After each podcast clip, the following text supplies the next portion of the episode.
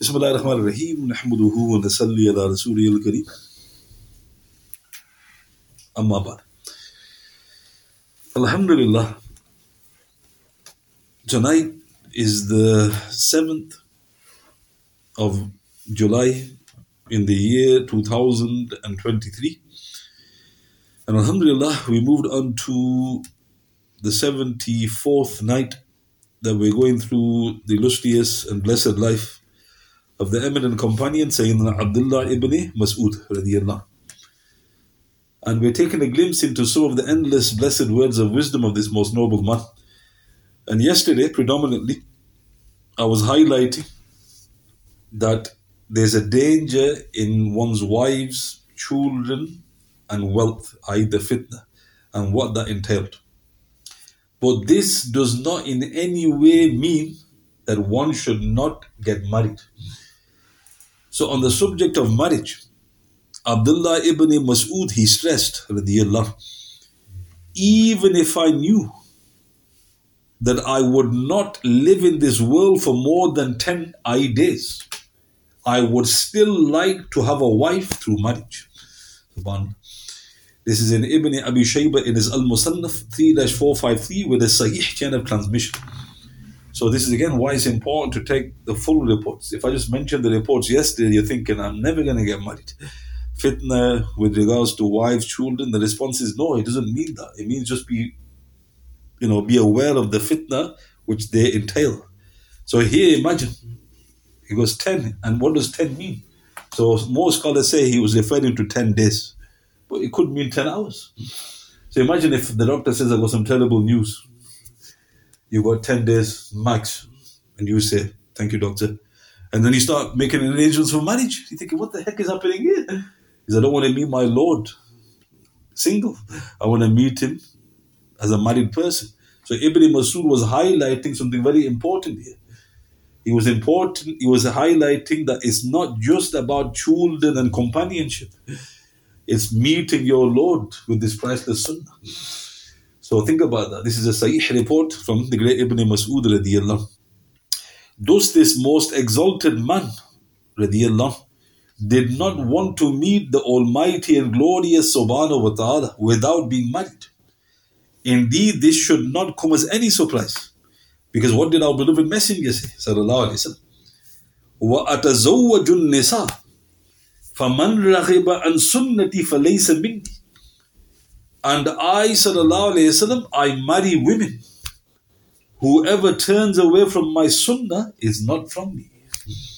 This is in Sahih Bukhari 3-354. So think about that. If it was an act of piety not to get married, you honestly believe that you are better than the Prophet sallallahu alayhi wa sallam. The Prophet sallallahu alayhi wa sallam said, I marry women. And then he clearly said, whoever turns away from my example, he's not from me. So it's not an act of piety not to get married. With regards to the sad but most frequent situation in today's day and age, where a man and woman live a life of sin, but then usually due to pregnancy, then want to get married. Abdullah ibn Mas'ud radiyallahu had at first, when asked the question, he merely recited the following verse. In Surah Al-A'raf, Surah 7, verse 153, the translation of the Ibrahim al-Nakhai. But those who committed evil deeds and then repented afterwards and believed, then verily your Lord subhanahu wa ta'ala after that is indeed of forgiving, the most merciful. He recited this 10 times, neither at first allowing or disallowing it. This is in Ibn Abi Hatim, Ad-Dur al-Mantur, Ibn Kathir Tafsir, Volume 4, page 169 of the English translation. So let's look at this. So again, it's a common situation now, sadly, but you get many, the Muslims, so obviously they're in a state of sin, but they're living in sin with a woman. And then what happens? The woman gets pregnant, usually. And then all of a sudden they're thinking, now we need to get married. So the question to pose is, can they get married? Because this is obviously the intention is now corrupt. The only reason you want to get married is because the other half's got pregnant. So look how interesting. The great Ibn Mas'ud was asked this question, and he simply recited this verse. And look at the verse. What's this going to do with that question? Those who commit evil deeds and repent and believe, your Lord after that is forgiving and most merciful.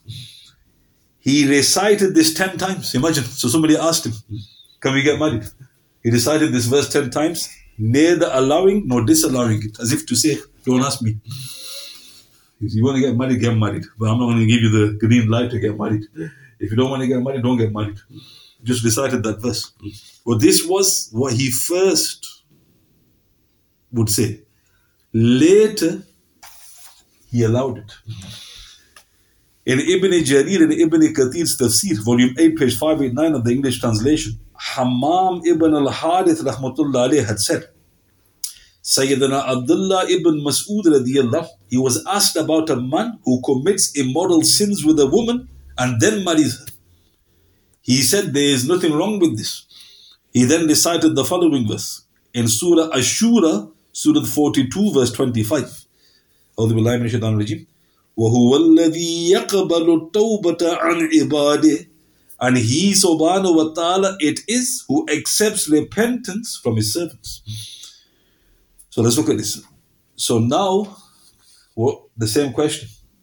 He's now said there's nothing wrong with it. So he's allowed it. And he recites another passage. And what does Allah subhanahu wa ta'ala say? It is he who accepts repentance from his servants. So this is an authentic report in Ibn Jarir, Ibn Kathir's Tafsir. So what he was highlighting was that your marriage is your tawbah. Have you understood? Right? So you were in sin, you were living in sin.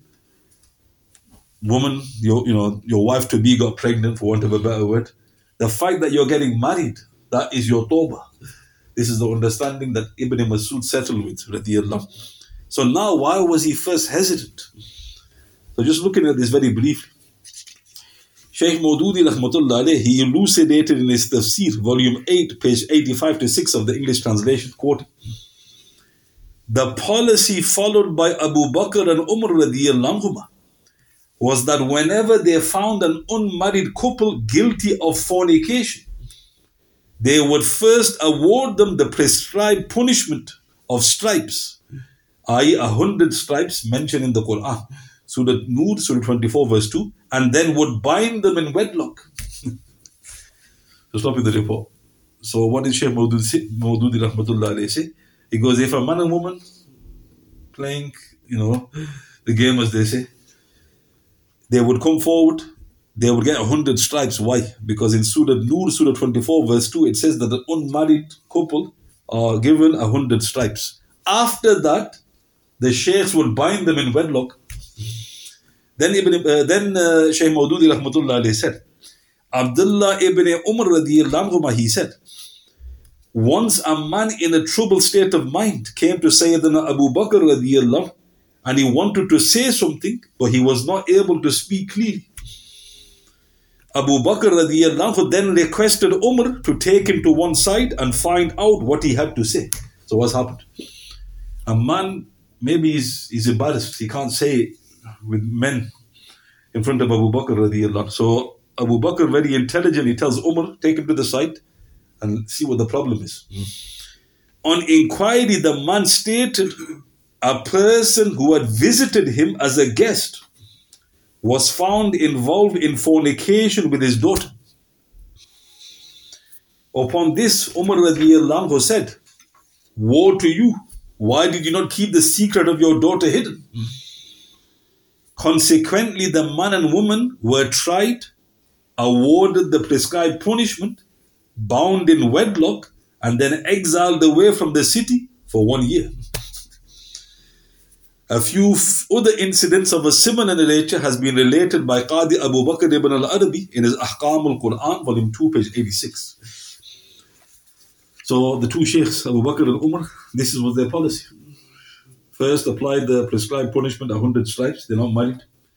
Then, bind them in wedlock, get married now, that's part of your repentance. And then, look how interesting, according to this report, they were exiled from the city for the year. This is because of the sunnah of the Prophet ﷺ.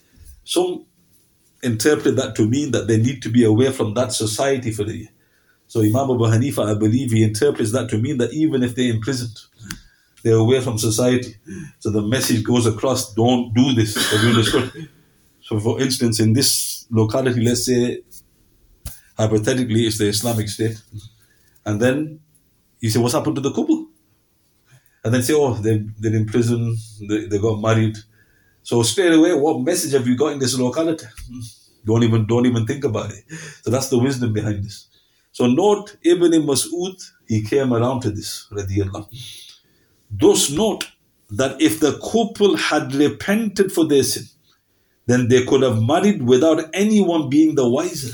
So they don't need to go to the authorities, you understand? So for instance, God forbid, man and woman's, committing fornication, and they realize, they see the light.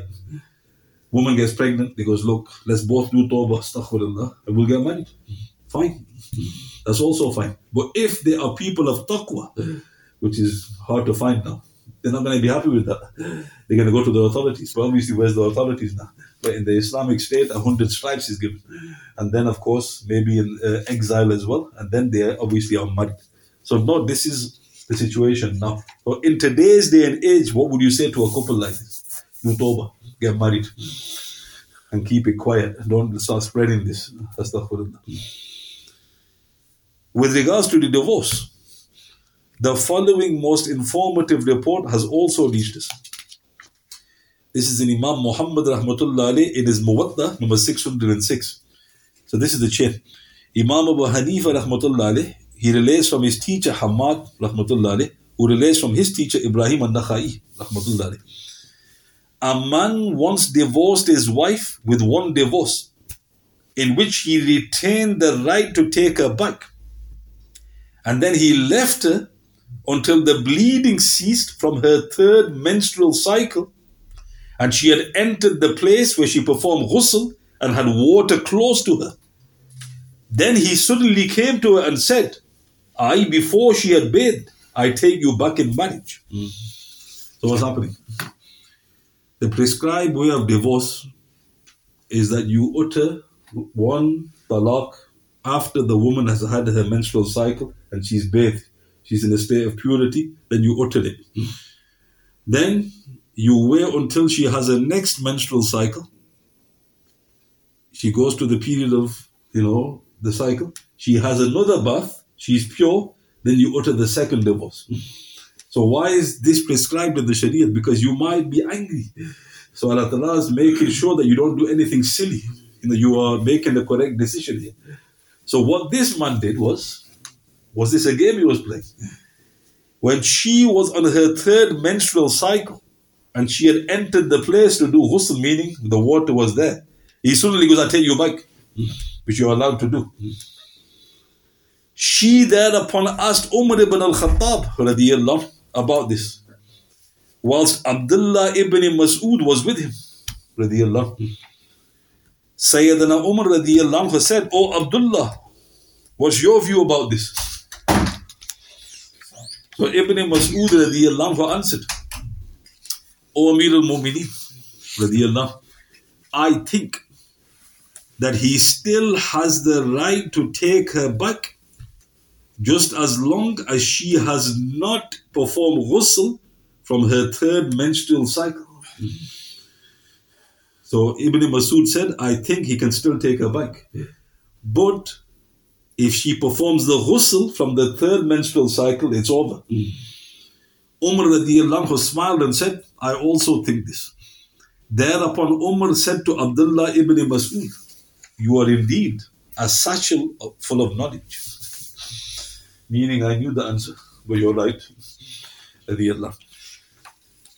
So Imam Muhammad rahmatullah alayh, he went on to relate number 607, number 608. This was also the verdict of Ali ibn Abu Talib and 13 other companions. So Imam Muhammad, he mentioned, we adhere to this. It is the verdict of Abu Hanifa and our fuqaha in general. So this is the verdict clearly of the Hanafi school. The reason the woman had approached, so question, why was the woman coming forward if the matter was that clear? The reason the woman had approached for clarification is that the Quran, Allah the Almighty and Glorious says in Surah Al Baqarah, Surah 2, verse 228, أعوذ بالله من الشيطان الرجيم. وَالْمُطَلَّقَاتُ يَتَرَبَّصْنَ بِأَنفُسِهِنَّ ثَلَاثَةَ قُرُوءٍ. Divorced women shall wait concerning themselves for 3 menstrual cycles. So what does the Quran say?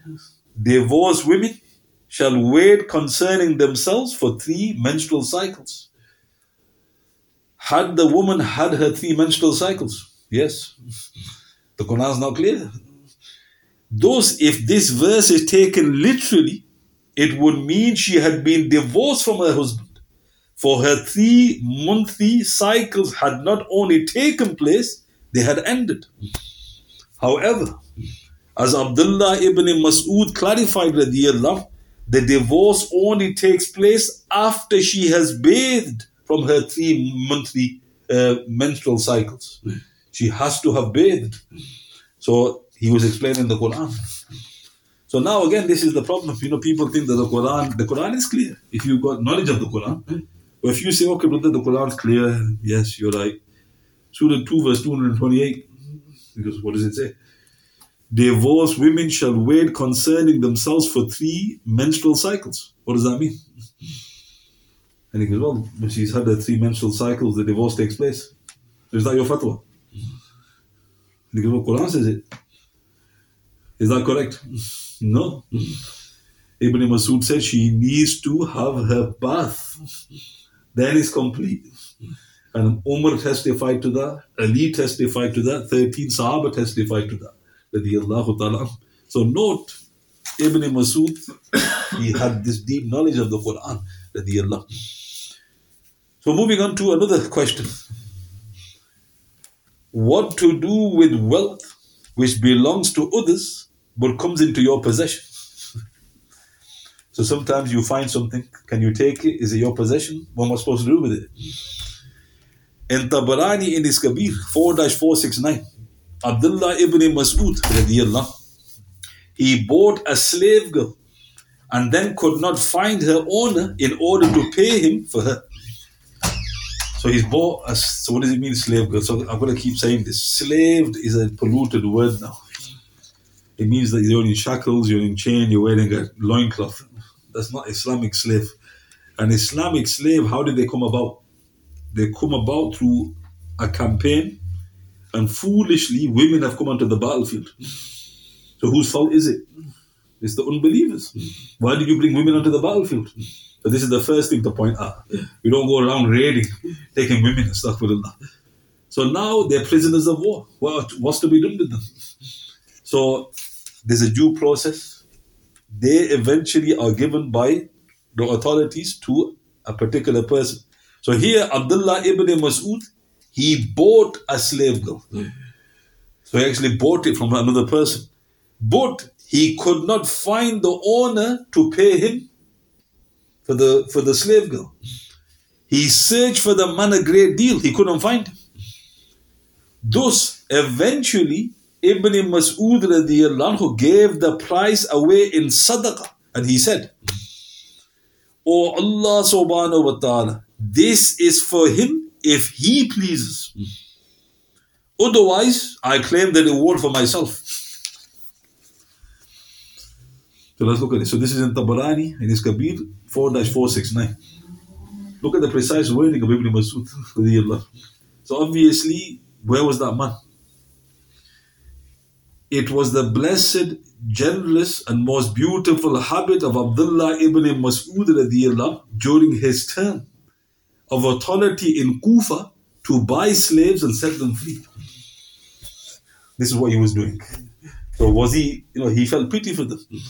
So in his great kindness, he would, with his own wealth, buy them, set them free.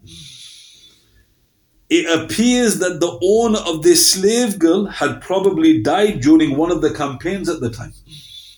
Because where is he? Abdullah ibn Mas'ud radiyallahu thus gave the amount in sadaqah on behalf of the owner. However, only Allah subhanahu wa ta'ala knows if the owner would have freed her for the pleasure of Allah subhanahu wa ta'ala. Thus, in that case, he claimed the reward for himself. Look at his precise wording. Would that man have done this? The response is, we don't know. So he said, the reward is for him, Ya Allah. I bought the slave. The money is his. I give it in his name. The reward is his. Otherwise, if he wouldn't give it, I claim the reward myself. So what does that tell you? He's teaching you what to do. I.e., with property that falls in your possession. You say, Ya Allah, give it in that person's name. I give it in his name. But if he wasn't going to do it, I take the reward myself. So because who you following there? Ibn Mas'ud. Who's that? Then you got a problem, innit?